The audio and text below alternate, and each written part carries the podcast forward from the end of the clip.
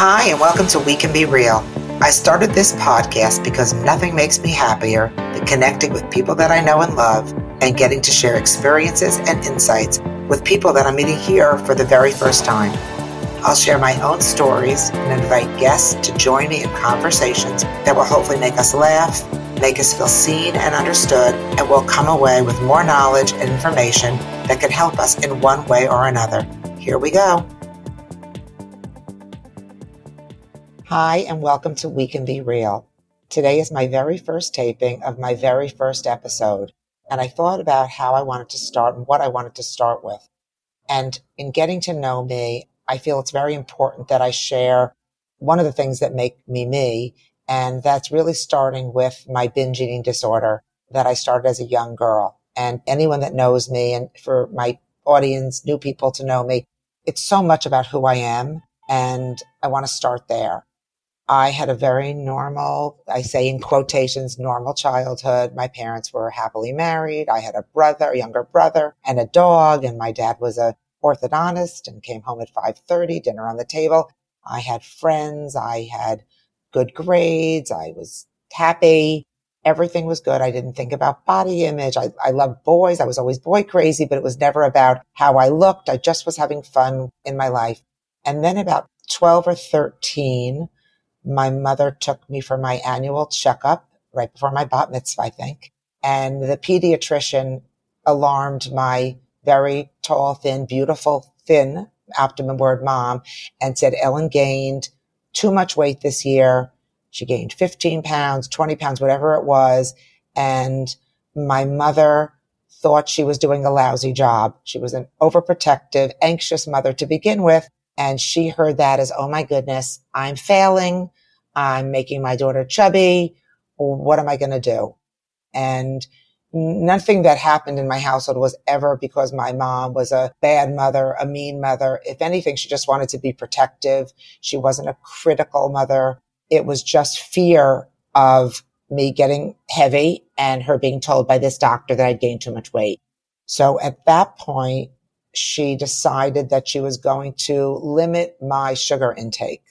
So my brother, two years younger, underweight, skinny little kid, she would hide the Oreos from me and they were in a cabinet above the refrigerator that I would have to stand in a chair to get. And my foods were, you know, carrots and celery and, and those things and maybe a rice cake. I mean, it was really, she went overboard and I'm not mad at my mom at all. We're very close and I love her, but she didn't know what she was doing.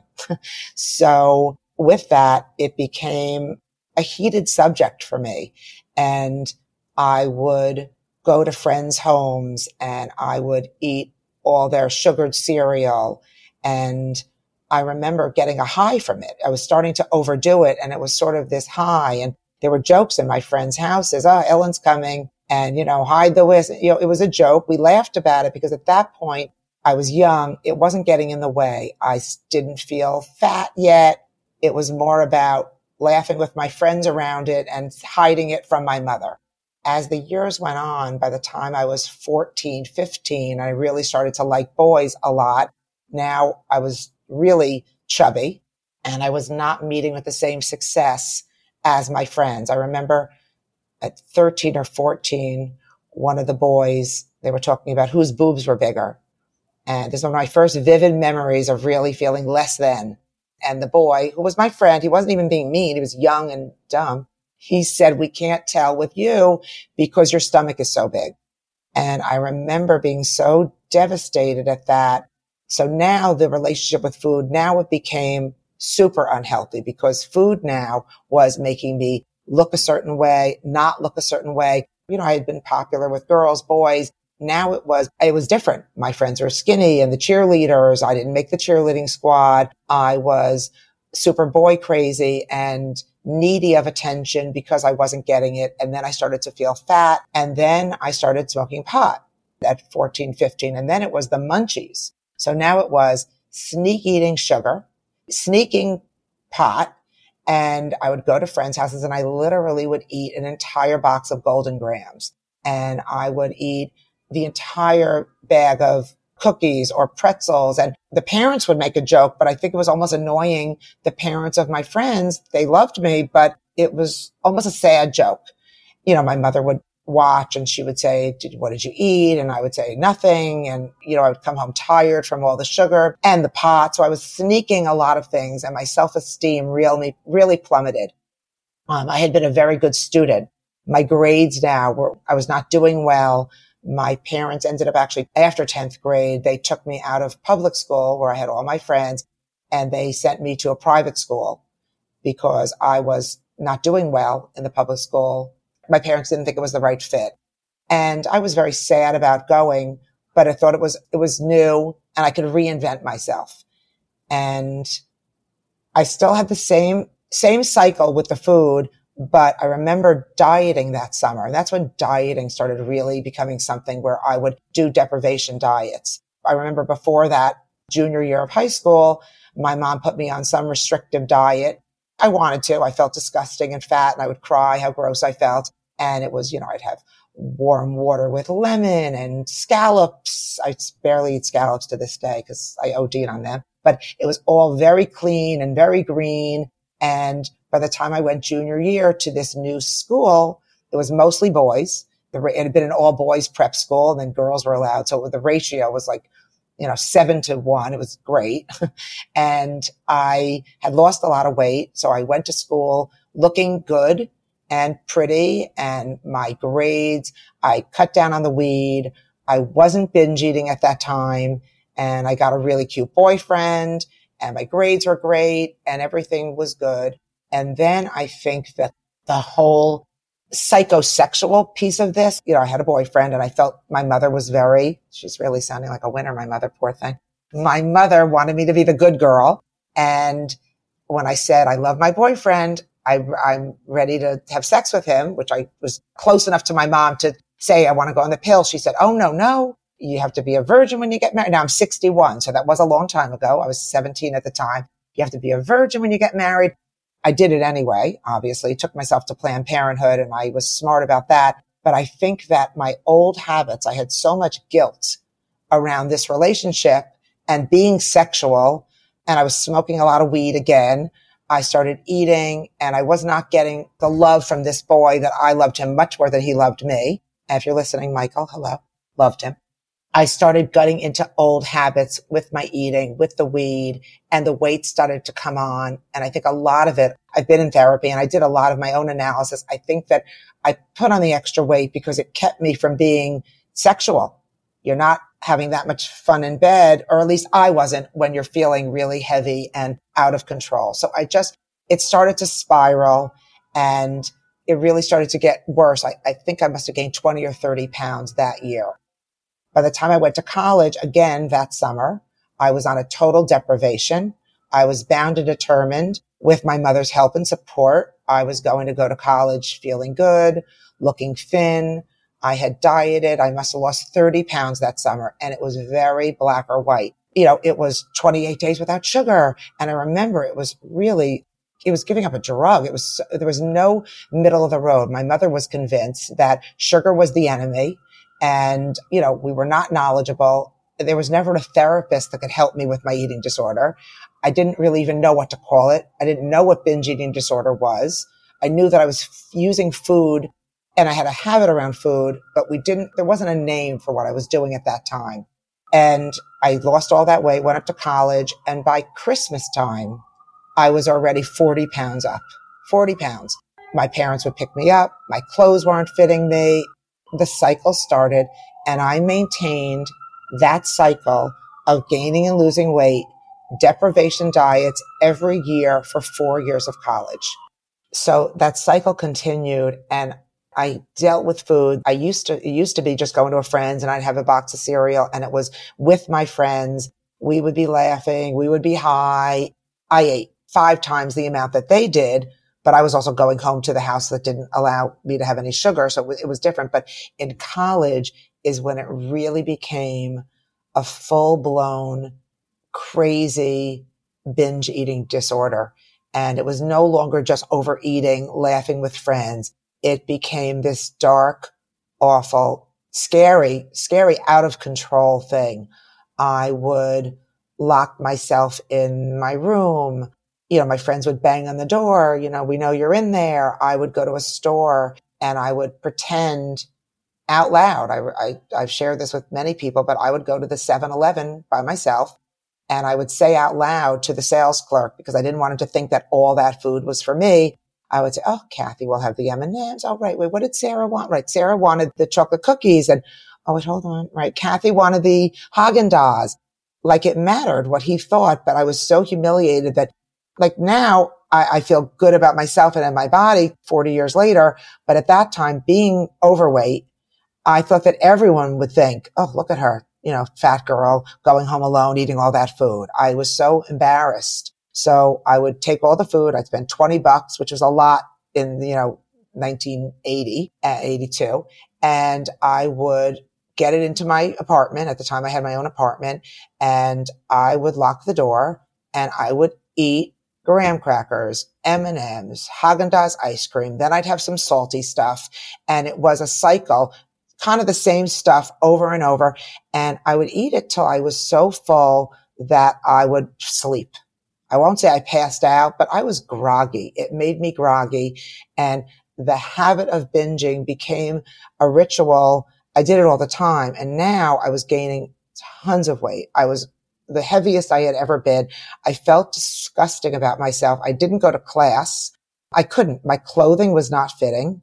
My friends would come into my room and they'd say, they'd go out, they'd come back to my apartment. I'd get high with them and we'd laugh. And I was a big pothead in college, full disclosure. And I would hear about their night and I would say, you know, all right, I'm going to be really good this week. And next week, I'm definitely going out with you guys. And sometimes during the week, I would go to deprivation. I was not bulimic. Fortunately for me, I really had just a binge eating disorder. And I, I say fortunately, the hard part was I couldn't get the weight off fast enough. When you binge, it wreaks havoc on your body. I know people that have had to have hysterectomies because of the damage they done. They have had decayed teeth because the acid of the, the vomit is, you know, decays their teeth. Thank God I never was able to make myself throw up. I tried. That being said, I couldn't get the weight off fast enough. So I would binge and then the next day I would have a scrambled egg and a piece of toast and I would exercise. So I would sort of starve myself for a day or two. So maybe by the weekend, if I had been good, I also say in quotes, I would be able to go out with my friends and we'd have a fun night and I would flirt with boys to no avail because I looked miserable. I tried. It was just, it was just awful. Rejection, not fun, not good, no self-esteem. And then the cycle would repeat. So I would occasionally go out with my friends and by Christmas, my clothing did not fit. So they would come into my room and they'd say, come on, you're coming out with us tonight. And I would say, you find me one thing in my closet that fits, find me a pair of jeans and I'll go out with you. These are my best friends and some of them are still my best friends to this day. We would stand in my closet. I would try and get myself into the jeans, almost making fun. That's probably why they laughed. Um, it was sad, you know, crying behind, smiling behind the tears and nothing fit.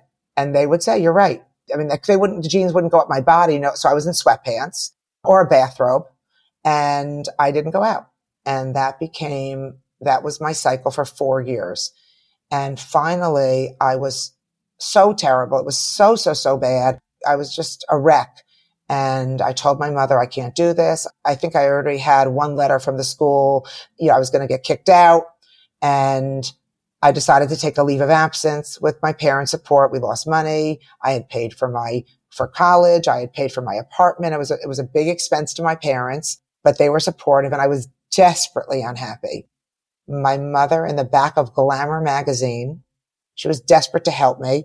And I, I was as low as a kid could be. I really was. I was not suicidal. I was not that, that's not my nature, fortunately, but I was as sad as someone could be. And she found a woman, a therapist who specialized, and I had been in therapy, a specialist that dealt with eating disorders. And she ran groups for women suffering from binge eating, bulimia, anorexic. And my mother in her wisdom, and she's very smart, she reached out to this woman and I was okay going.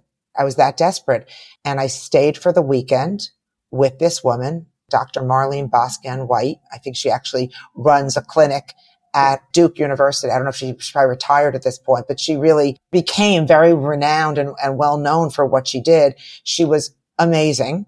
And the group of women, it was for women like me, but worse off. They were worse off. I say that because they all were either anorexic or they were bulimic. I was the only one in the group that didn't throw up and I wasn't anorexic. I didn't see myself as fat when I was thin. I saw myself as fat when I was fat. I, I didn't have any body dysmorphia and I didn't throw up. So I was stronger than the other women in the group. And I don't say that as a way of, oh, I'm better. It was none of that, but I felt that there was hope for me. Like, okay, wow, she's losing her teeth. She hasn't gotten her period in three years. Oh my goodness. And we all shared our experience and Marlene taught us that we should find something that we can focus on more than food. And that this food thing, it wasn't that we had deep emotional issues. It was, at least for me, I did not have, I had a habit. I had developed a wicked habit of binge eating. I crave the habit of the binge. I crave the taste of the food. And if I could break that habit of the binging, which sounds like, oh, just break the habit. It was hard my takeaway from that weekend was yes, I stayed in touch with the women. So we supported each other. And I'm a, a, huge believer in support groups.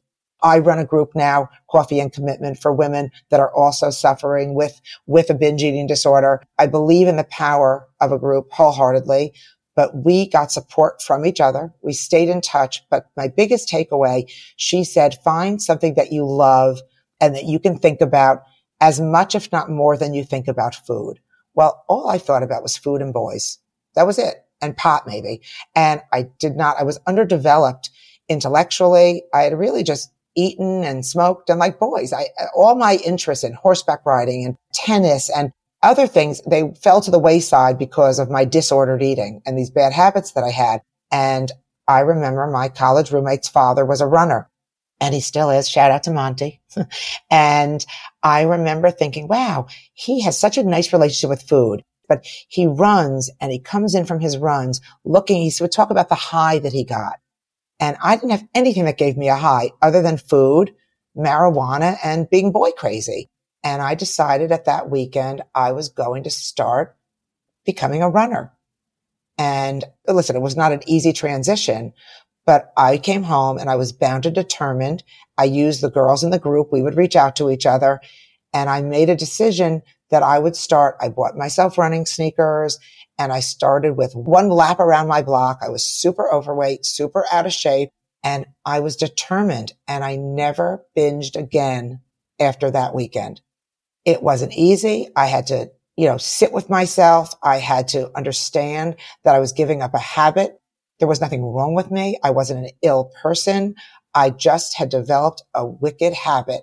And over time, I broke the habit. I started thinking more about, Hey, I'm going to do another round. I went once, I went once around the block for a week. And then the next week I went twice around the block. And then by the third week, three times. And make a long story short, I ended up running a marathon, you know, in 2000 and I think year two, 2000. I ran a marathon. I, I became a really an avid runner. I loved it. I was never the fastest girl on the block, but I loved it and I got the high and I thought through my problems on a run. I didn't even listen to music. I just ran and thought and it healed me and saved me. And this therapist at that time, her just saying that, what can you think about instead of only thinking about food? It shifted. And that was the end of my binge eating. Now that's not to say that over the last 40 years, I have worked through my relationship with food and I have a, a very healthy, that took other, that took more decades and we can save that for the next episode. But what I've shared with you today is my history with developing my binge eating disorder and licking my binge eating disorder and stopping myself. And then I went back to college for a second senior year. Thank you, dad. and I finished and I was binge free. So fast forwarding to where I am now, I nailed the eating disorder beautifully. I haven't had a binge in 40 years. And most importantly, I haven't had a desire to binge. I have gone through so many things in my life. I had a divorce, never thought about binge eating. It was never a go-to. It's more, let me go take a bath. I so broke that habit and I love food. And it doesn't mean that I don't have lovely, delicious, yummy food. I love food. I love food passionately. I always will. It's one of my top five pleasures of my life, but it's not disordered. I don't thought of pigging out in mass quantities of food is no longer part of me. And not because I try, just because I'm healthy and normal. When I got into my coaching 10 years ago, I never thought that I would work with or help people around food. It was actually something that people had said, you know, Ellen, do you want to do the food thing? Cause, you know, you, you nailed that and you're no longer a binge eater. And I said, no, you know what? I spent so much of my life talking about it, thinking about it. I don't really want to do that professionally.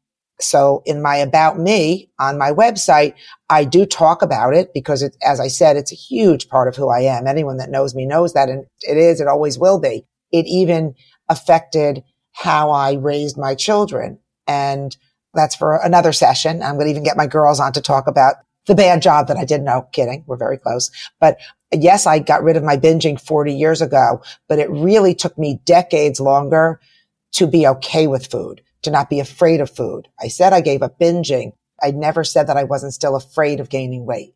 Those are very separate issues. That took me another couple decades, truthfully, to really be no food is taboo. And I will get into that further. But in my website, I mentioned in my about me that I had a binge eating disorder, that I dropped out of college and that I am binge free and that I got help. So people came to me I would get calls from my website on clients. Hey, I'm, I've suffered from a binge eating disorder. You talked about it. So all of a sudden I was getting a lot of inquiries. Could I help them with binge eating? I could never turn anyone down. And I was really good at it and I cared so much. I felt their pain. They felt seen and heard and they see me as this thin woman that has a healthy relationship with food because now I do. And that exercise. I love to eat. I share with them stories of my past. We talk about how much, you know, a client will say, Oh my God, that ice cream was so good. And I'm like, right. Aren't you so sad when it's over? I mean, I so get that. My clients, I have a client that lost hundred pounds. So how could I turn away someone that is suffering with something that I suffered with as well? So it is certainly not the basis of my practice. It's actually a small part of what I do, but it is an important part of what I do. I love it. And I have some groups that I run because I'm a big believer. And yes, the one-to-ones are great. Finding a great coach or therapist to help you with a binge eating disorder. Terrific. But the support of a group. So I did start running these coffee and commitment, I called them.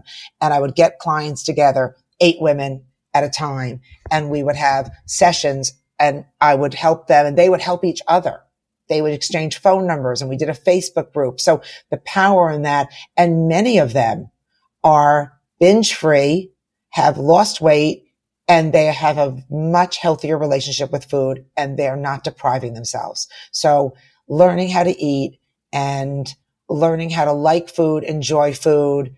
And it's not, I always say you can eat anything you want, just not everything you want all on the same day. That's been a journey for me and I'm happy to say that I now have a really healthy relationship with food and my body. And I have apologized to my children if I, if I had given them any issue and fear around food. My husband would bring in bagels every Sunday. And this is before I was healthy with my fear of carbohydrates. And I used to be like, seriously, Gary, every Sunday bagels? You know, he would laugh now. I have a bagel every Sunday. He's laughing in heaven that actually I'm a convert and I believe in bagels every Sunday too my children are happy and healthy and have a wonderful, healthy bodies and healthy relationship with food as well. But that was in spite of some of the messages that they got from me, not because of me. Um, and they still love me. Like I still love my mom and she didn't do everything right. We do the best that we can with love. So I think I'll stop there and I will see you again next time and we can talk more about the next part of my food journey, which was learning how to have a healthy relationship with food and not being afraid of a carb or a bagel. See you next week.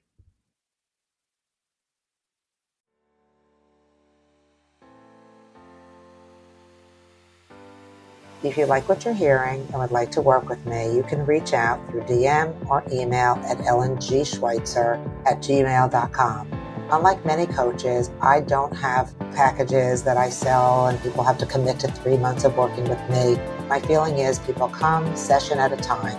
If you're finding value in our sessions and want to keep coming back, then you do. I help people with loneliness, developing healthy habits, self esteem, and grief, or anything else that makes us human. Again, you can reach me through DM or at ellengschweitzer at gmail.com. Thank you so much for listening to We Can Be Real. I hope you enjoyed this episode, and if you did, I would be so happy and appreciative if you would leave a review wherever you listen. Like and follow the show and share it with someone that you think would enjoy it too. To learn more about the podcast and about me, find me on Instagram at Ellen Schweitzer underscore life coach or my website, ellenschweitzer.com. See you next week.